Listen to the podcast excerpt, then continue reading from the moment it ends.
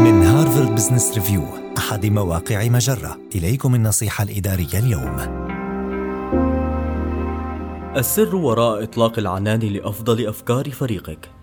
لن تأتيك ضربة الإلهام خلال جلسة مطولة من جلسات توليد الأفكار. خلافا للاعتقاد الشائع فعادة ما تكون أفكارنا الأولى بديهية جدا. ولن تظهر أفكارنا الجديدة إلا من خلال التفكير العميق.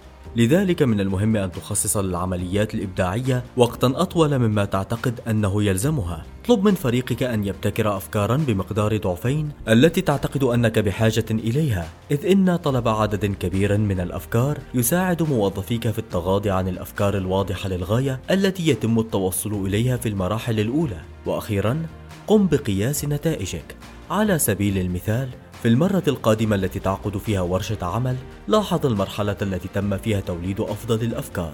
واعرف إذا ما كان من خرج بهذه الأفكار هو الفريق الذي أجرى عصفا ذهنيا لمدة ساعة أم الفريق الذي أجراه لمدة ثلاث ساعات؟ وما إذا كانت زيادة عدد الأفكار المطلوبة من فريقك قد أدت إلى الخروج باقتراحات أكثر إبداعًا، فتجربة هذه المتغيرات تساعدك في ضبط عملياتك ومعرفة القدرات الإبداعية لفريقك، هذه النصيحة من مقال غالبا ما تكون أفضل أفكارك هي التي توصلت إليها في النهاية.